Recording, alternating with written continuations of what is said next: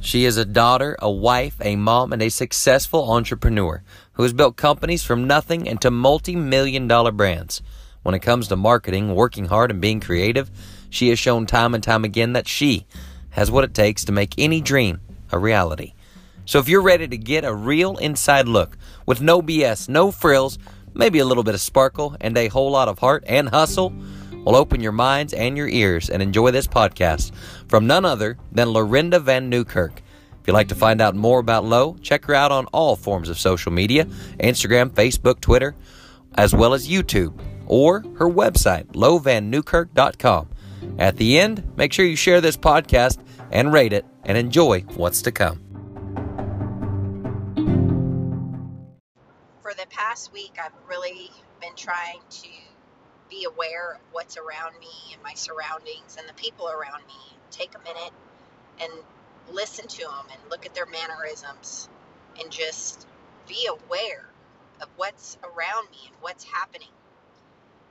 The past 30, maybe 60 days, I've been really trying to make more space in my life and time for my family and my especially my girls. Charlie's going to be a senior in less than two years. I mean, she's about to finish her freshman year, and it is really happening fast. And I've really made a conscious effort to quit having this inner struggle with myself of having companies and working so much and enjoy the life that my husband is providing for me and the life that God is providing for all of us. I'm I'm very very blessed and I need to take advantage of this time right now to be more plugged in to my girls more than ever. And I love to work and I love to do things with companies and help people grow their companies.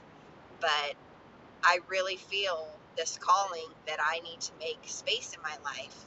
And the other part of that calling is to really start being aware of what's going on around me and the people that I have in my lives, really pay attention and listen to them.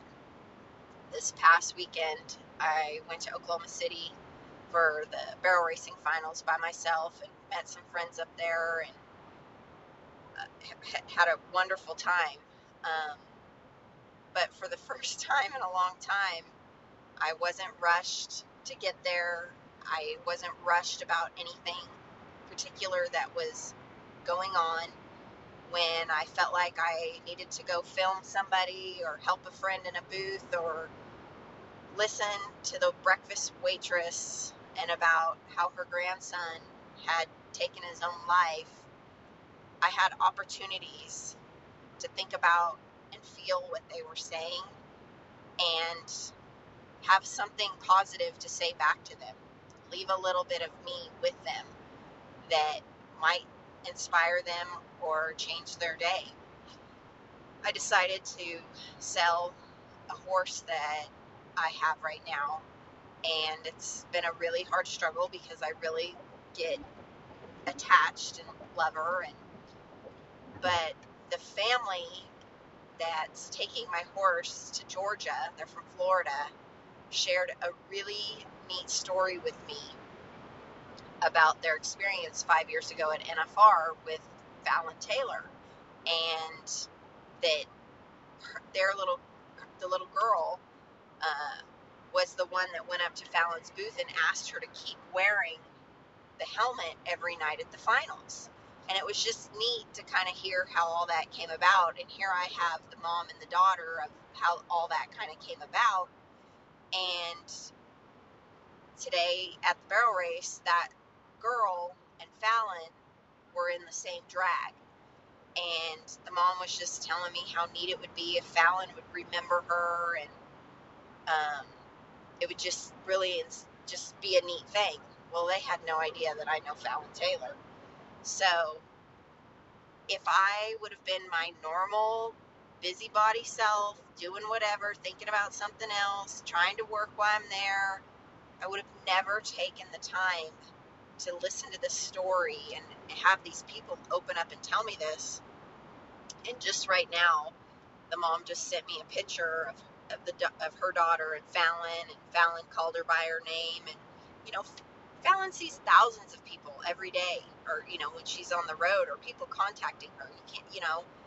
Granted, Fallon probably knew exactly who she was once I told her, but it was really neat to be behind someone behind the scenes to make something really cool happen for a, you know, 13, 14 year old little girl if that's really important to her because she wears a helmet and kids used to make fun of her all the time for doing it because she felt it was the safe thing to do.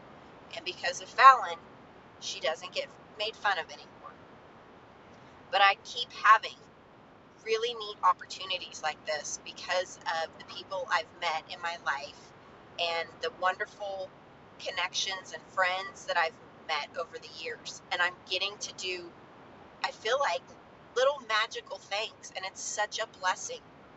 And I just want to challenge you guys if there is any way possible to make just any kind of space in your life where you can listen to a story or make a connection with somebody and do something just a little magical for somebody. And that might just be bringing them fresh orange juice to work or a new coffee or I don't know.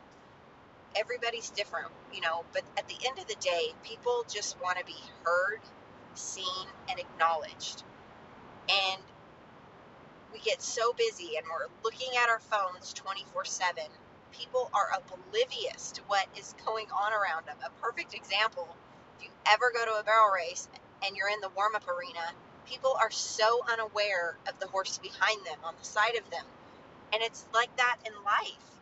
They just aren't paying attention to anything. I go to the grocery store and it's like practically I get ran into with my another cart every aisle because people are just oblivious. So I'm just saying it would be it's it is so refreshing if you can make the smallest bit of space in your life to take a deep breath, pick your head up and look around you and just see if somebody needs a little extra something in their life.